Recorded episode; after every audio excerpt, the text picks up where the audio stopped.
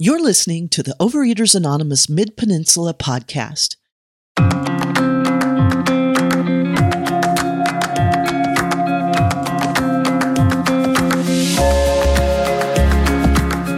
Overeaters Anonymous is a fellowship of individuals who, through shared experience, strength, and hope, are recovering from compulsive overeating. Our primary purpose is to abstain from compulsive eating and compulsive food behaviors and to carry the message of recovery through the 12 steps of OA to those who still suffer. For more information, please visit oamidpeninsula.org.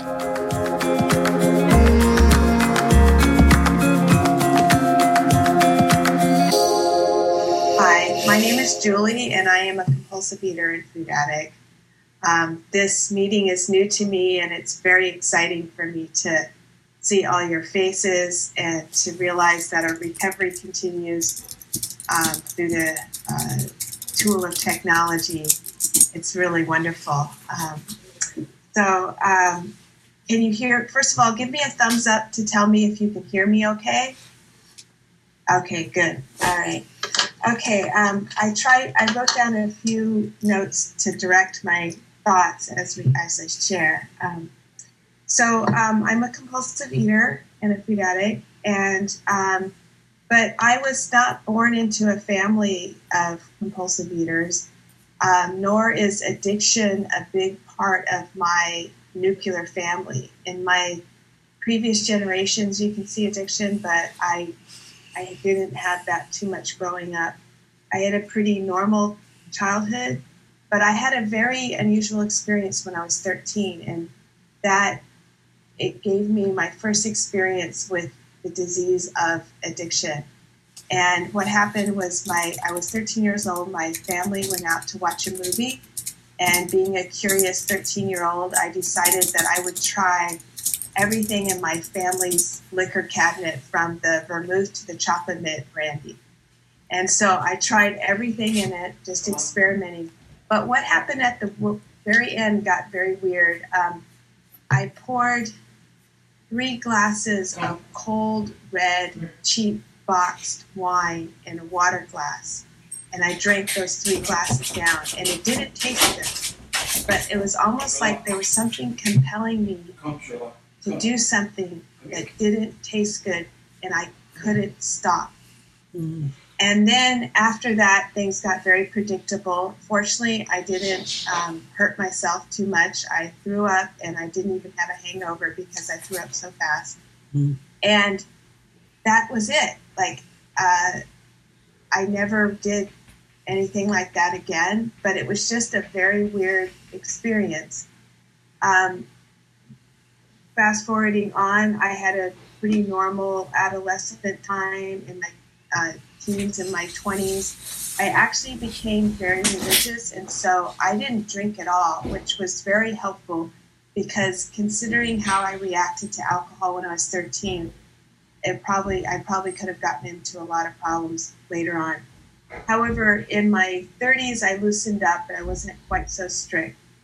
And um, anyway, in my 30s, I I had a sweet tooth my whole life, and in my uh, late 20s, I did do some binging, but it, it really definitely didn't dominate my life, and I had a normal, healthy weight. Um, when in my early 30s, when I had young children, I did struggle with depression um, and would eat more flour and sugar when I was depressed, but it still wasn't, it didn't really dominate my life. Um, when I was 45, my kids started uh, middle school and I was working and I was very stressed out. And that's where um, I started running into problems again. I started drinking every day to cope with um, the stress. And so very quickly um, started drinking in an unhealthy way. And um, I went to AA right away and I got sober. And um, thank God for that. but within two weeks, I started using concentrated forms of sugar as a way to detox and cope with the lack of alcohol in my life. Mm-hmm. And I kept doing that for about five years, and it gradually got worse.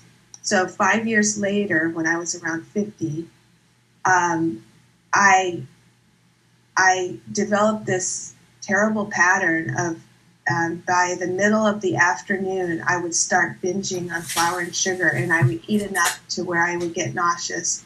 And then I would wait one or two hours till I wasn't quite so nauseous, and I would eat some more.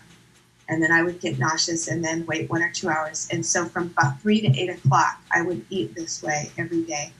And then, of course, I, I made dinner for my family, but I wasn't really available emotionally and physically for my family. I would just go to bed because I felt so ill from all.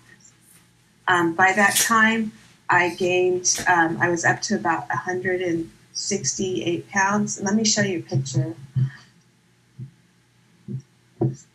So, this is, uh, I don't know if you can see this, but uh, this is in December 2012 and you can see visibly I, my face looks i don't know if you can see my face but my face looks a lot more round than it does now um, so um, i still kind of have roundness but there's more wrinkles because there's not as much fat puffing out plus i'm 57 now. So anyway um, so in 2012 um, i was still active in aa and my aa sponsor suggested i go to oa so i did. And um, actually, I had gone to OA, regular OA in 2008, and did, had no success whatever. And I've come to realize that food is a lot trickier than alcohol because we don't have to drink at all. Like we can just drop the alcohol. but um, food we have to continue to eat. And so there have evolved many flavors of OA because different types of people with food problems have different solutions. And so I'm going to describe the kind of solution that works for me. The type of program in OA that works for me is um, I need to weigh and measure and plan my food. So I I write out what I'm going to eat um, by email. I sometimes I handwrite it, but now I email it to my sponsor, and I I I make specific plans about what I'm going to eat the next day, and I make sure I have that food in the house to do that. I weigh on a digital scale and I zero it out. So it's just, you know, if it's four ounces, it's 4.0 ounces. Um, I, uh, I have three outreach conversations a day, which helps me stay grounded. I go to three meetings a week, and um, I have a daily quiet time, which involves um, gratitude, praying, and reading spiritual literature. Um, I read uh, the OA literature, particularly the 12 and 12. My sponsor and I off. I have a daily sponsor call with my sponsor, and we talk about um, the literature that I'm reading that day. Um, I uh, I do step work either in a small group format or a one-on-one format with someone and um, I emphasize spiritual growth because as I get closer to God and to other people and to nature, I get better. Um, let's see, I also practice service either in OA or outside OA. So um, that's what that um, that's what I do. Now, the question is, I think I mentioned I have six weeks absence, so I started in 2012. What happened, right? I had about um, four, uh, I don't know, from 2012 to 2017. No, 2013 to 2017, I was pretty much abstinent um, with just very, very few breaks. Uh, but what happened is my life got bigger and bigger as my health improved, and so I start I started working full time in a very demanding job, and I it was difficult to make as many outreach calls and go to as many meetings. And so my program wasn't quite as solid. And then I had a really big medical problem. I, I had a seizure and I developed epilepsy. And so as a result of that, I had to start taking medication that really messed with the uh, centers in my brain. I remember talking to the neurologist, and she said, Okay, this this affected your nucleus accumbens and i re- i looked at her and i said but that's the addiction center she goes oh yes it does increase impulsive behavior and i'm like what and so, anyway uh, i struggled for two and a half years on and off the meds um, on and off with my abstinence. And um, I kept trying to make the way I ate similar to the way people around me ate. Like, um, I wanted to eat like my family. I wanted to eat like my friends at church. I had to get to the point where I realized, you know what? I need to. Um, I think someone's unmuted. I think someone's unmuted. Okay. Um, so I had to get to the point where I realized in my in, in my insides that all I had that all the only thing that was different between me and other people is I needed to eat differently. And that eating differently from my family and my friends and my community of faith was not didn't make me less of a person. It didn't make me more of a person either. It just made me the same and that I needed to do this for my health, and it was okay if I would go to my potlucks in my community or my family birthday parties and either ate differently or brought my own food. And I just had to let that go and realize that I can be in community and in relationship with other people and have distinctive differences in my diet. And it's okay. It doesn't mean I'm less of a person. And that I think last July I started realizing that because I had an experience where um, I hit the bottom in my uh, food addiction. I went on a cruise with my family, and I my plan was to outwardly appear to be very diff- sim- similar to everyone else. I just wouldn't eat dessert, so I never asked the um, wait staff, oh, is there sugar or flour in this? I just kind of ate it. And of course there was, because, you know, sugar and flour makes things taste better. So within just a few days, I was just binging like nobody's business. But I was hiding it because by that time my family knew everything about what I was supposed to eat. So mm. while they, while I would go for a quote walk, I would go to the um, the buffet and just binge, like because you can do that on a cruise ship. You know? mm. And I felt so ashamed and so helpless and so powerless and so mm. awful. I, I went back, and there's different types of OA programs. And I'm from the South Bay in Santa Clara, so we don't have too much OA. We do have other programs. So I went back to the other structured programs, and I got a structured sponsor, and I started doing it. And I got um, I got abstinent. I started um, using too many stimulants, though. I started drinking a lot of coffee, and I noticed um, that was in December when I was really stressed out. And I noticed that that increased my um, uh, hunger pains in the afternoons like it used to do. So um, after several weeks of this, I finally I binged again. So I agreed with my sponsor that I just, for myself, I wouldn't do that because I wouldn't drink coffee just because it has this effect on me. I know lots of people that do and they don't have a problem with it, but I do. Again, that was that was sense of figuring out okay, what what type of food plan really helps me stay sane and abstinent, and then just do that. I don't have to worry about what other people are doing. I don't have to dictate what other people are doing. I just do what I do, you know. Um, so that's that was helpful. Um, so I think I've described um, what works in my program. Um, let's see. The other thing is um, as we're now. I think this program has helped me develop more humility with myself.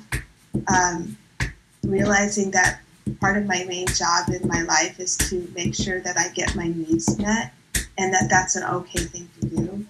And so that doesn't mean I'm like some superpower hero.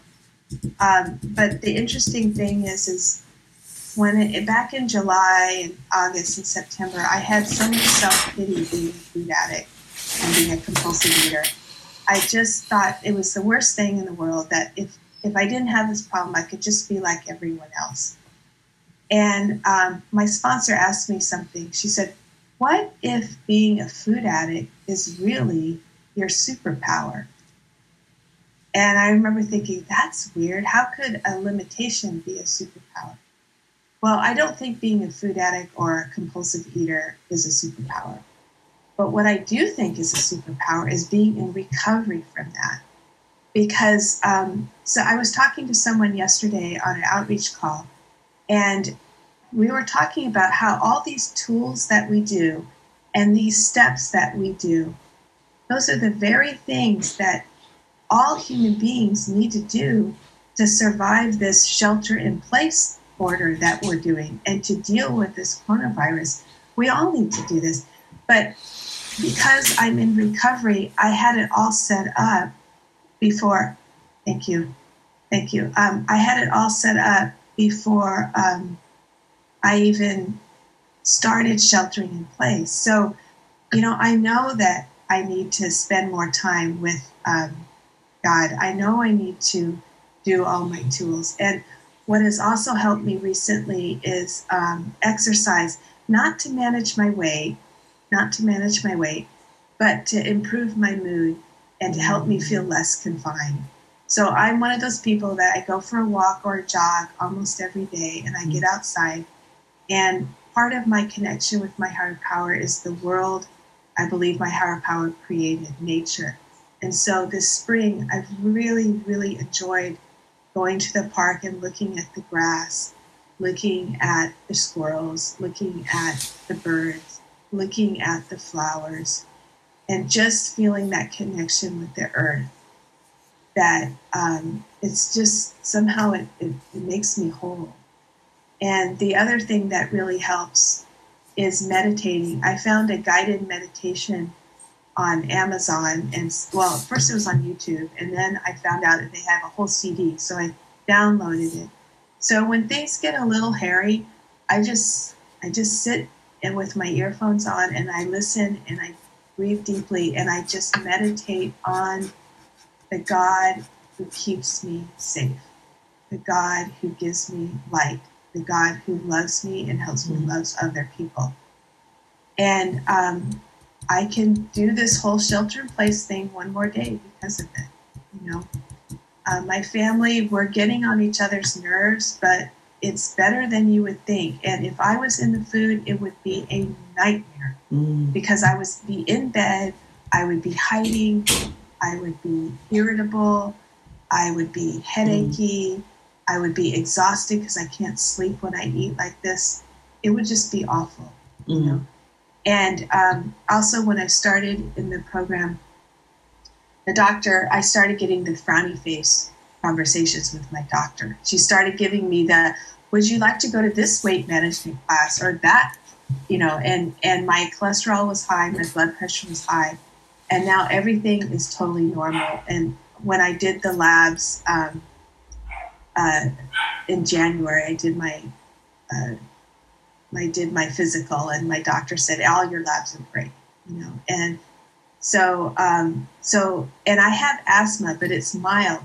But with all this um, healthy eating and exercise, I'm the, I'm really healthy, and so that gives me another reason to try to survive this coronavirus thing because I can be healthier. I can um, go grocery shopping for my parents because they're in their 80s and they're just like living in their house like little hobbit holes because they should not go out at all. Mm. And so I can be of service to them. And um, I've had some really good times with my daughters too. Um, like someone mentioned, I'm not trying to teach and homeschool my children. Um, like one member mentioned that I salute you. I really salute you. But um, I do know that my responsibilities have increased as a result of that. And so all these tools help me kind of navigate that, trying to figure out okay, what's the most important thing? Secure the food. Okay, after that, practice my program and um, and and then serve my family as I can. You know, and our house is a little messy, but and dirty, but who cares? At least you know I'm doing okay with the food, right? And um, so I have one more minute. I guess I'd just like to close. Um, I'm trying to practice these principles in all our affairs, and mm.